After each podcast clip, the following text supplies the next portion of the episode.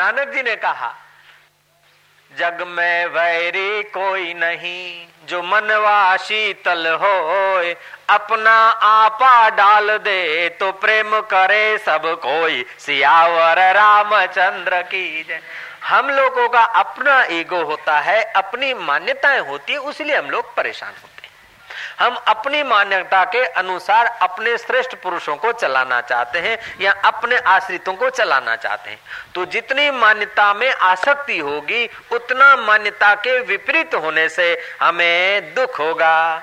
और उतना मान्यता के अनुकूल होने से हमें हर्ष होगा।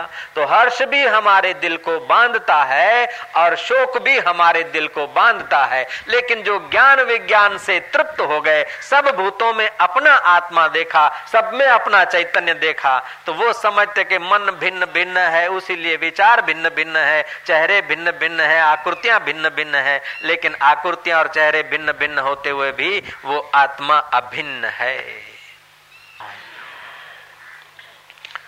तो जब तक आदमी को आत्मज्ञान के रास्ते पर दृढ़ता नहीं आती, तब तक चाहे कितना पैसा कमा ले, कितनी सत्ता पाले, कितने देवियों को रिझाले, कितने देवताओं को रिझाले, फिर भी चित्त का जो विषाद है पूर्ण रूप से निवृत्त नहीं होगा। नहीं ज्ञान न सदृशम पवित्र में ही विद्यते। आत्मज्ञान के समान जगत में और पवित्र करने वाली कोई चीज़ नहीं। यथा धांसी समिद्धो अग्नि भस्मसात कुरुते अर्जुना, ज्ञान अग्नि दग्ध कर्माणी भस्मसात कुरुते तथा। जैसे लकड़ी के ढेर को अग्नि जलाकर भस्म कर देती है, ऐसे तमाम प्रकार की कल्पनाओं को ज्ञान अग्नि जलाकर भस्मीभूत कर देती है, कर्मों को जलाकर भस्मीभूत कर देती है। इसलिए आप तत्व ज्ञान में ठीक से प्रवेश करो, आत्मज्ञान में ठीक से प्रवेश करो। और महाराज, आप आत्मज्ञान के रास्ते पर, ईश्वर के रास्ते पर एक कदम आगे चलते तो ईश्वर सौ कदम नजीक आएँगे। आप ज्ञान के मार्ग में एक कदम आगे बढ़ते हैं ना तो और प्रकाश होता जाता है। जो आगे बढ़ते जाएँगे, त्यों रास्ता खुलता जाता है। अभी भले आपको लगे कि अरे, संसारी लोग हैं हम, संसार में रहने वाले, घर गृहस्थी वाले, हमको थोड़ी ब्रह्म ज्ञान होगा। अरे यार अपने तो बस राम राम करो और गिराकी बिराकी करो, बच्चों बाचों का पालन पोषण करो। लोग वाह वाह करे और संसार में इज़्ज़त आबरू से जिए। बस ऐसी ज़िंदगी। जय तो आपने क्या करा? नकारात्मक एक हथकड़ियाँ आपने चित्त में डाल दिया। नकारात्मक बेड़ियाँ डालने के बाद आप कितना भी चलेंगे, लेकिन आपको लगेगा कि अरे ये मनोवैज्ञानिक सत्य है कि आप जैसी अंदर से धारणा करते हैं, ऐसा आपको हो भासता है। चौरासी चौरासी लाख बार जन्म लिए, मृत्यु हुई, फिर जन्मे और फिर मृत्यु हुई, लेकिन आज तक इस वेदांत के सत्य को हमने नहीं जाना। तुम्हारे ख्यालों के सिवाय बंधन और कोई तुम्हें कर नहीं सकता है। तुम्हारा ख्याल है कि उधर है अरे वो सेठ के बिस्तर में नहीं माल है, माल तुम्हारे बिस्तर में है, श्री राम। ऐसे ही दुनिया में सुख या इधर उधर सुख नहीं, तुम्हारा आत्मा का सुख। तुम जिस वस्तु को प्यार करते हो, वो सुखद हो जाती है, और जिसको तुम इनकार करते हो, वो बेकार हो जाती तुम जिस पर आहा की मोहर लगाते हो, वो प्यारी हो जाती आहा। हो, देखो यार, वो फ़र्स्ट क्लास चीज़ है। तुमने फ़र्स्ट क्लास की मोहर लगाई, तब तुम्हें सुख देगी। तो तुम्हारी मोहर से सुख हुआ? श्री राम है तो मलिन वस्तु, है तो एक मुर्गी का मैला। हा सफ़ेद चीकू, ए, है है है करके वहाँ सुख दे रहा है। जब ए, है तुम्हारी उस मुर्गी के गंदगी में थे सुख दिखाती है तो वो ए, है तुम्हारे अंतर्यामी में लगा दो तो तुम कितने स्वतंत्र हो जाते हो। है तो मांस मदिरा।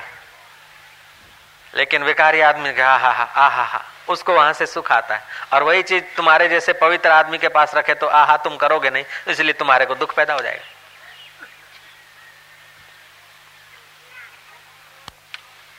तो कृपानाथ, आप, आपका मन जो है ना, कल्प वृक्ष है। आप जैसी कल्पना करते हैं, ऐसा वहाँ फल होता है। मैंने सुनी वो कहानी एक एक बुढ़िया थी वो मिट्टी के चूल्हे बनाती थी। और कोलसे की भूखी आती है ना, वो कोलसे की भूखी मिट्टी में मिलाकर उसके वो मुठिया बनाती थी सुलगाने के लिए। वही धंधा करती थी। और थी विधवा और उसी से गुजारा करती थी और उसको हैबिट पड़ गई। चूल्हे बनावे या तो मुठिया बनावे, काली मिट्टी और वो कोलसे की पावर के कोलसे होते ना देव ऋषि नारद जी जा रहे देव ऋषि ने देखा कि बुढ़िया बेचारी अनपढ़ है। कितना कष्ट से जीवन गुजारती है। क्यों ना इसे स्वर्ग में ले लिया जाए? नारद ने अपने तपोबल से, योग बल से बुढ़िया को कहा कि चल मैं तुम्हें स्वर्ग ले चलता हूँ। आँखें बंद कर दे। नारद जी स्वर्ग ले गए। सुनी है कहानी? सोचा कि अब स्वर्ग में देवता तो बड़े चतुर होते हैं, अब इस बुढ़िया को कहाँ रख दिया जाए? कल्प वृक्ष के नीचे बिठा दिया। कि बुढ़िया को जब खाने की ज़रूरत होगी, अंदर में इच्छा होगी तो खाना आ जाएगा। सोने की इच्छा होगी तो व्यवस्था हो जाएगी। किसी से बात करने की इच्छा होगी तो अवसर आ जाएगी, क्योंकि कल्प वृक्ष के नीचे जो कल्पना करता है, वो आदमी फलता है। तो बुढ़िया को कल्प वृक्ष के नीचे रख के नारद जी तो चले, नारायण नारायण करते हुए। बुढ़िया ने देखा कि आश, घटाधार वृक्ष है, छाया है, ठंडी हवा है। लेकिन मिट्टी नहीं है काली। और मिट्टी नहीं है और कोलसे की भूखी नहीं। और सब ठीक है। मिट्टी होती ना तो मैं अपना वो बना, मुठिया बनाती। मिट्टी हो गई। मिट्टी, वो स्वर्ग के कल्प वृक्ष के नीचे उसके भाग्य में तो वही। ऐसे ही स्वर्गों का भी स्वर्ग है तुम्हारा आत्मा। और वो तुम्हारे साथ होते हुए भी क्या तुम उस बुढ़िया जैसी गलती तो नहीं कर रहे उस पर तो हँसी आ रही तुम्हें ज़रूर, लेकिन क्या ज्ञानी तुम पर नहीं हंस रहे होंगे? श्री राम मेरे को बारात में जाना है, मेरे को शादी में जाना है, मेरे को ये करना है, मेरे को ये करना है, लेकिन मन तू ज्योति स्वरूप अपना मूल पिछान। ये तू सब कर, ज़रूर कर, लेकिन तू कौन है उसको तो जरा देख।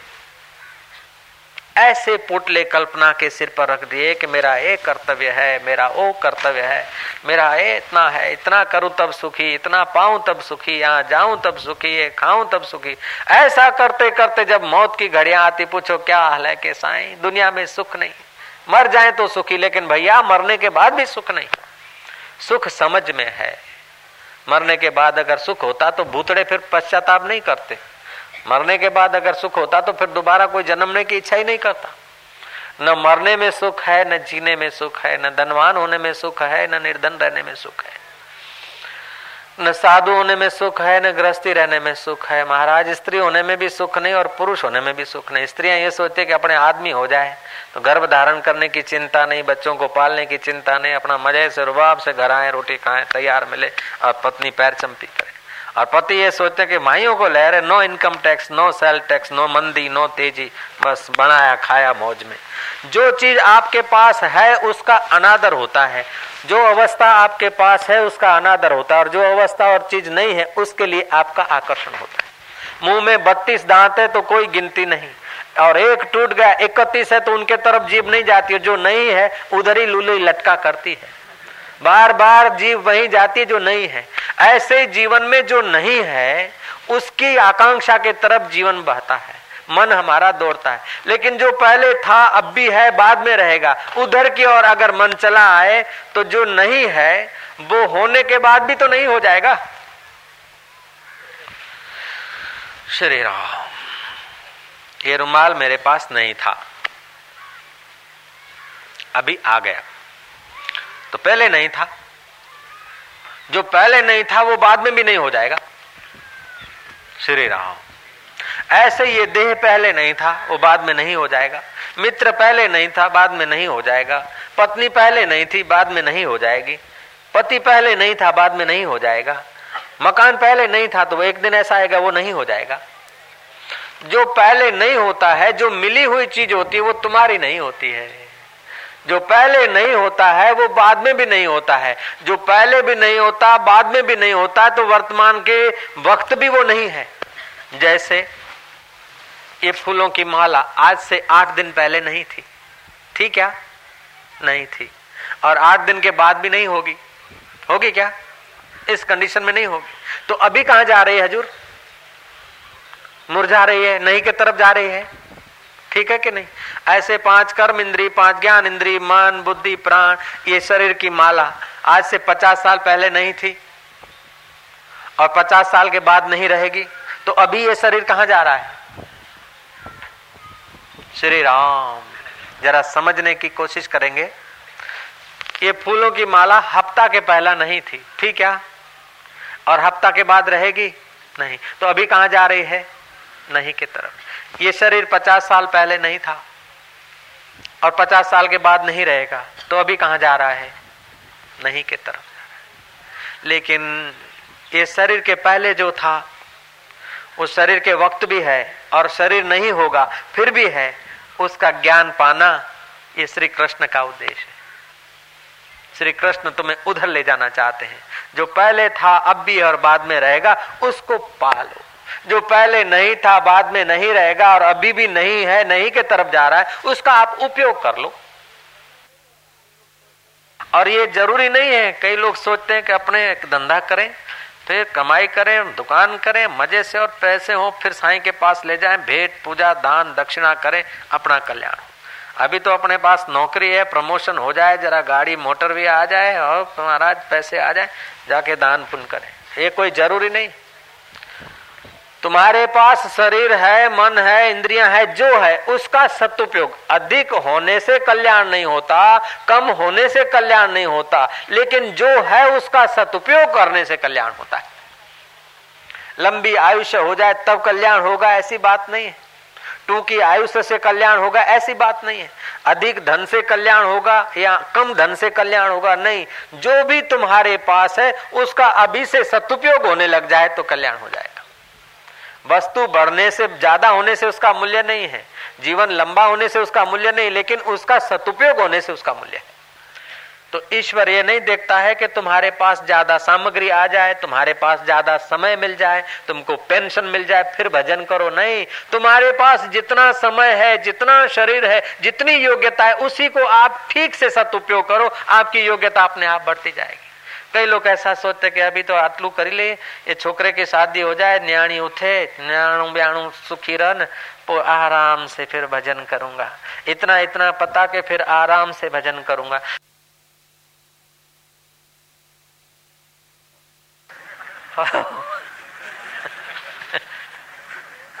देहाती ने कहा कि साहब, पहले खटखट होगी और फिर पानी निकलेगा।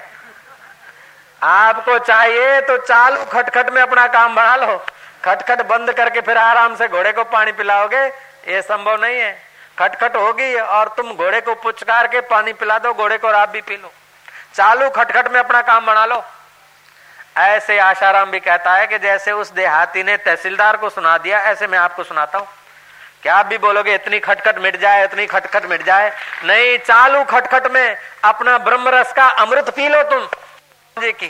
चालू व्यवहार में, चालू खटपट में, चालू जीवन में आत्मज्ञान का प्रसाद पालो का रस पी लो। इतना हो जाएगा, पेंशन हो जाएगी, इतना हो जाएगा निराज से नर्मदा किनारे भजन करूँगा। ये बात अच्छी है, ठीक है, लेकिन अभी आप चालू कर दो।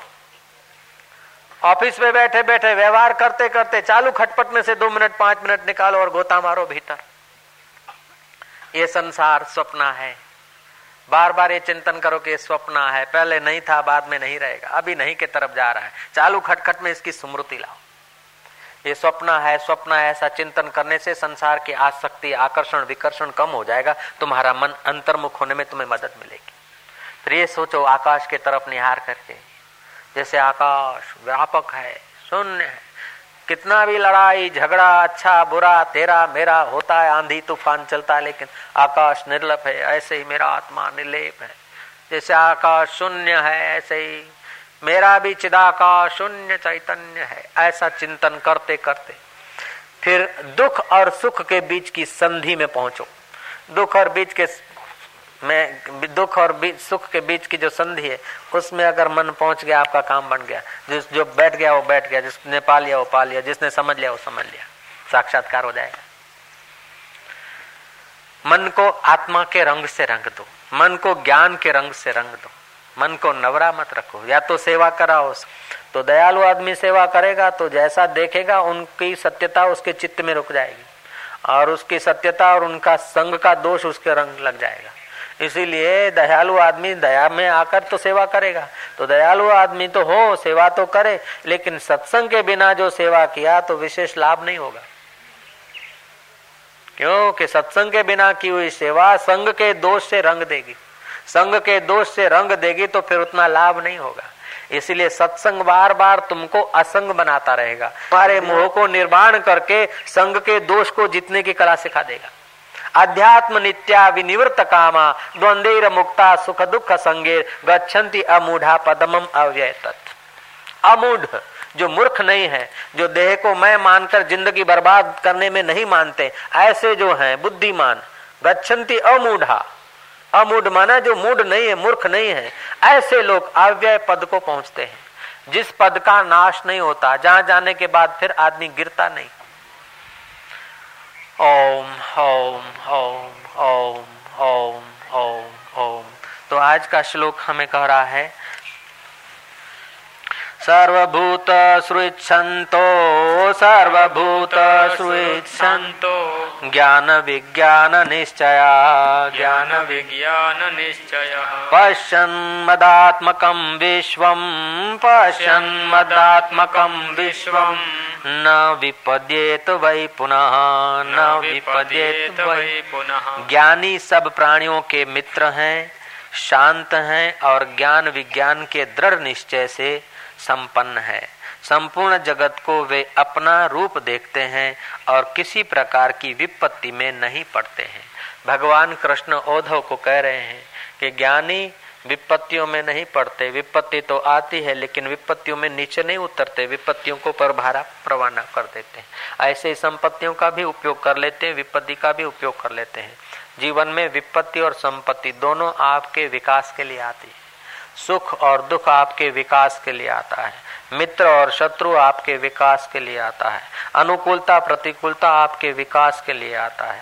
अगर जीवन में अनुकूलता, प्रतिकूलता न आए तो आपका विकास नहीं हो सकता है। आदमी को जब विषय नहीं मिलते हैं तो उसके अभाव का दुख होता है। और जब विषय विकार मिल जाते हैं तो आदमी विवेक खोकर उसमें अपने पुण्यों को गरकाव करता है। अच्छा तो विषय मिले और फिर विपत्ति सहित हो। और विपत्ति और फिर सत्संग हो। श्री राम, बेड़ा पार कर दे। विषय मिले और फिर विपत्ति हो तो विषय को डर डर के भोगेगा। और विपत्ति है और फिर सत्संग है तो विपत्ति को पसार करने की कला आ जाए।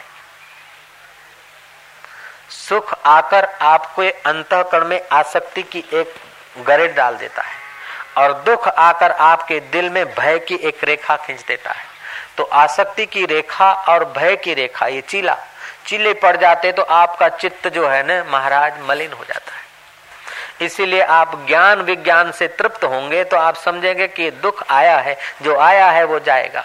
शरीर पहले नहीं था, बाद में नहीं रहेगा। ऐसे दुख पहले नहीं था तो बाद में नहीं रहेगा। सुख पहले नहीं था, बाद में नहीं रहेगा। इस पहले नहीं था और बाद में नहीं रहेगा कि मोहर लगा दोगे, आपकी विपत्ति आपको डरा नहीं सकेगी और आपके सुख आपको लुभा नहीं सकेंगे। जो सुख में प्रलोभित हो जाता है, वो दुख में भयभीत हो जाता है। लेकिन जिसको ज्ञान है, और उस ज्ञान को जिसने पचाने की कोशिश करके विज्ञान के रास्ते पे कदम रख दिए, वो सुख का उपयोग करेगा और दुख का भी उपयोग करेगा। जीवन की सामग्री कितनी है, उसका मूल्य नहीं है, लेकिन आपके उपयोग करने की कला कैसी है? उपयोग करने की कला है तो आपके पास जो है, जितना है वो पर्याप्त है मुक्ति के लिए। जितनी आयुष्य है, पर्याप्त है। जितना धन है, पर्याप्त है। जितनी अकल है पर्याप्त है, लेकिन आप उसका सदुपयोग करिए। जितना आप सदुपयोग करते जाएँगे, उतना फिर आपको जो ज़रूरत होगी, वो साधन सामग्री मिलता जाएगा। तो वस्तु के बाहुल्य का मूल्य नहीं है, वस्तु के बढ़िया होने का मूल्य नहीं है, लेकिन बढ़िया सदुपयोग का मूल्य है। तो आप सदुपयोग कीजिए। भगवान ने आपको मित्र दिया आपके चित्त से निराशा और विषाद हटाने के लिए। और भगवान आपको शत्रु देता है तो आपके चित्त से अभिमान हटाने के लिए। जब शत्रु का आपके ऊपर प्रहार हो तो समझना कि शायद मेरा अभिमान बढ़ गया होगा, अथवा अभिमान मेरे पास ना आए, उसलिए भगवान ने पहले से व्यवस्था कर दी, वाह प्रभु, तेरी कितनी बड़ी कृपा है। वाह मालिक, तेरी दया है। जब शत्रुओं के बीच आपको जीना पड़े तो प्रभु को धन्यवाद देना तो शत्रुओं का बल टूट जाएगा और परमात्मा का बल तुम्हारे पास आ जाएगा। जब मित्रों के द्वारा आपको वाहवा और पुचकार मिले तो प्रभु तुम मित्रों के अंदर देख प्रेरणा करके हमें वाहवा दे रहा है, पुचकार दे रहा है। हमारा तो अपना है कुछ नहीं। हमारा तो शरीर भी नहीं। एक पानी के बूंद से ये शरीर पैदा हुआ। फिर मैं सेठ, में साहूकार, में ये, मैं वो, ये तो हमारी मान्यता है, लेकिन है तेरी लीला वाह प्रभु वाह हरिओम तत्सत और सब गप सब ऐसा याद करके आप फिर अंतर्यामी में चले आए। तो मित्रों की मित्रता, अनुकूल पदार्थों का आकर्षण और प्रतिकूल अवस्था का विकर्षण, ये आपको परेशान नहीं करेगा। आप अपने आप में आ जाएँगे, ज्ञान विज्ञान में तृप्त हो जाएँगे। इसी बात को कबीर जी बोलते, तीर्थ नाए एक फल तीर्थ में स्नान करने से पुण्य होता है। संत मिले फल चार, धर्म, अर्थ, काम और मोक्ष। जो ज्ञानवान है, जो ज्ञान विज्ञान से तृप्त हुआ है, उसके आगे श्रद्धा से जैसी कामना करते ने उस प्रकार की सफलताएँ होने लगती है। जैसी भावना रखते हैं तीव्रता से, वो काम हमारे होने लगते हैं। ब्रह्म ज्ञानी के आगे आप जैसी जैसी कामना करते ने वो आपका संकल्प फलने लगता है। तो तीर्थ नाय एक फल, संत मिले फल चार। धर्म, अर्थ, काम और मोक्ष चारों के द्वार खुलने लगते हैं। लेकिन वही ज्ञान विज्ञान से तृप्त जो ज्ञानी है, वो अगर आपके सतगुरु हैं, कोई ब्रह्म ज्ञानी सतगुरु आपके जीवन में आ गए तो महाराज फिर तो आपको अनंत फल होगा। उस फल की बराबरी दुनिया की कोई चीज़ नहीं कर सकती। ओम ओम। ओम हरि ओ।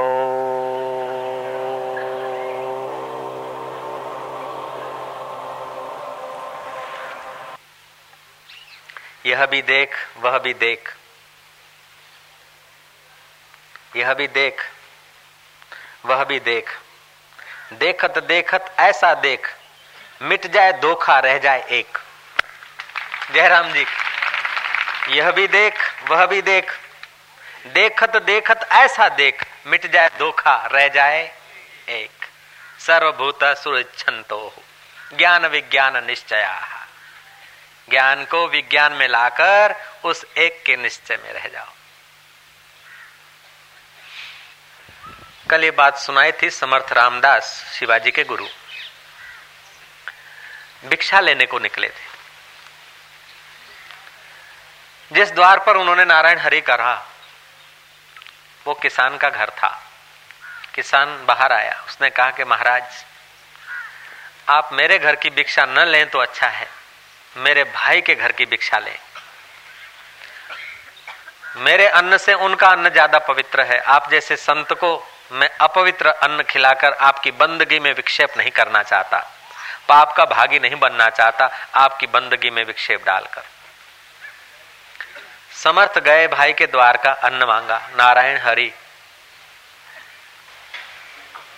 आज धारणा करनी नहीं पड़ी, ध्यान करना नहीं पड़ा। मन ऐसे ही ब्रह्मानंद में उछलने लगा। दिल्ली तस्वीरें हैं यार, जबकि गर्दन झुका ली मुलाकात कर ली। बैठे और ध्यान लग जाए। बैठे और वृत्ति सुख दुख के बीच मध्यवस्था में टिक जाए। एक विचार उठा, दूसरा उठने को मध्य में वृत्ति टिक जाए। अरे, आज तो निर्विकल्प खुली आँख ज्ञान समाधि क्या बात? इस अन्न में क्या प्रभाव है? इतने दिन तो प्रतिदिन प्राणायाम करता था थोड़ा ध्यान करता था तब ध्यान में, में आगे गाड़ी चलती थी।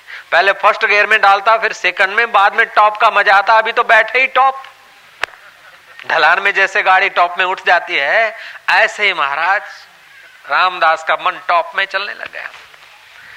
दूसरे दिन जाकर उसी किसान का दरवाज़ा खटखटाया जिसने भिक्षा देने से इनकार किया था। बोले भैया इतना तो तू ज़रूर बता कि तेरे भाई के अन्न में क्या चमत्कार है।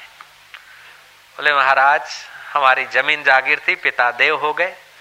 ज़मीन के दो नंबर दो भाई के से आए। जिमड़ाऊ का पानी, नहर का पानी, पड़ोस के खेत वाले का था। उसका कोई बाँध बाँध पाड़ा बाड़ा टूट गया। तो मेरे भाई के खेत में आया लेकिन मेरे भाई ने मेरे बच, उनके बच्चों को डांटा कि ये उसके हक का पानी है। नाहक की चीज़ लेने से खाने से मन नाहक के संकल्प विकल्प करता है और हक का खाने से मन हक में लग जाता है। श्री राम। आजकल मन नहीं लगता ये फरियाद क्यों है? हम लोगों का धंधा हम लोगों की नौकरी हम लोगों का व्यवसाय नाहक पर ज़्यादा डिपेंड करने लग गया है। इसलिए मन नहीं लगता, नहीं तो मन का स्वभाव शांत है। मन का स्वभाव चंचल नहीं है। मन असली में शांत है, मन में काम आया, मन कामी हो गया, काम चले गया तो शांत हो गया। मन में क्रोध आया, मन क्रोधी हो गया, क्रोध चला गया, मन शांत हो गया। जैसे पानी का स्वभाव शीतल है, ऐसे मन का स्वभाव शीतल है, लेकिन हमने नाहक नाहक के ऐसे संस्कार डाल दिए कि ब्रह्म भाव तो उसको जाने, पता ही नहीं। जो अपना स्वभाव है, वो खो बैठा है, और जो विकारों का स्वभाव है, ऐसा हो गया है। ब्रह्म का असली स्वभाव। मन का असली स्वभाव तो ब्रह्म है। मन तू ज्योति स्वरूप अपना मूल पिछान।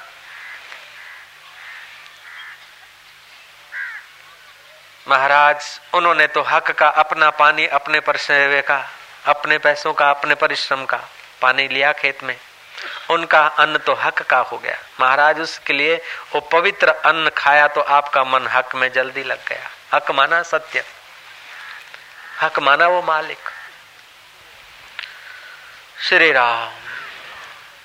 और हम लोगों के बच्चों ने, मेरे बच्चों ने वो पानी अपने खेत में डाल दिया तो इस साल मेरे घर में हक का अन्न नहीं था।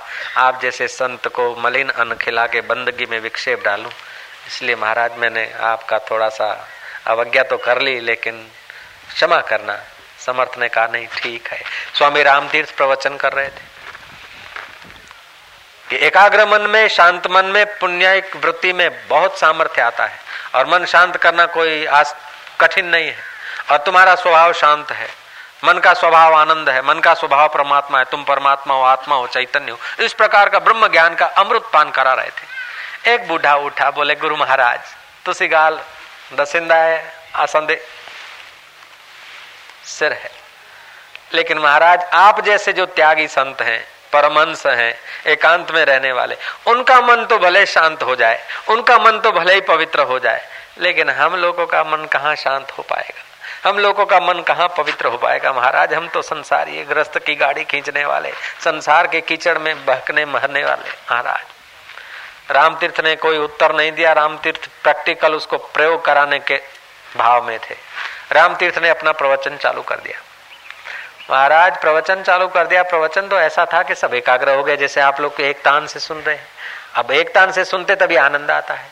तो उस एक तानता में राम तीर्थ ने उसी बुढ़े को पूछा कि आपको प्रवचन सुनाई पड़ा? बोले, बाबा जी, बड़ा मज़ा आ रहा है। बड़ी शांति, बड़ा आनंद आ रहा है। राम तीर्थ ने कहा, आनंद शब्दों से मिल रहा है कि एकाग्रता से मिल रहा है? शब्द तो आप सुनो, बाज़ार में बैठकर। वो आनंद नहीं आएगा।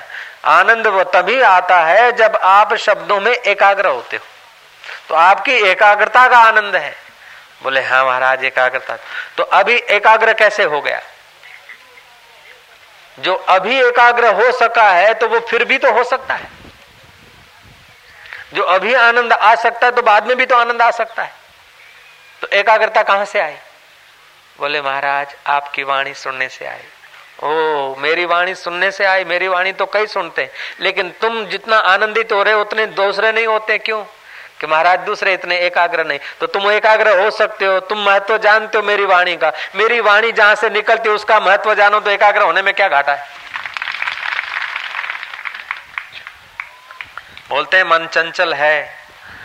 सामने वाले की बात को स्वीकार करके उसको रास्ता बताने के लिए भगवान भी कहते कि हाँ भाई, तू मान ले, मन चंचल है। लेकिन अभ्यास और वैराग्य से एकाग्र होता है। मन विकारों में ले जाता है, लेकिन तरकीब से मन को मोड़ा जाता है। और मन क्या धोखा देता है कि आज जरा बीड़ी पी लें, फिर नहीं पिएँगे न करने जैसा काम बोलता कि अभी जरा कर लें। पत्नी के पास चलो, इस बार जाएँ, फिर जरा संयम कर लेंगे। जरा अभी माए के जाएँ, फिर जरा संयम कर लेंगे। अभी जरा चुकड़ी पी लें, बोतल की एक प्याली पी लें, फिर नहीं पिएँगे शुरुआत कहाँ से होती है कि चुकड़ी पी लें बाद में नहीं पिएँगे एक फूक मार ले, फिर नहीं मारेंगे। एक फूक मार ले, फिर मन कहेगा, एक और मार ले, फिर नहीं मारेंगे। ऐसे करते पड़ते वो फूक ही हो जाता है, प्यालियाँ हो जाता है। श्री राम। तो प्रारंभ होता है छोटी सी गलती से, और मन की छोटी सी गलती को तुम लेट गो करोगे तो वही छोटी सी गलती बड़ी हो जाती है। फिर मन आपके ऊपर सवार हो जाता है।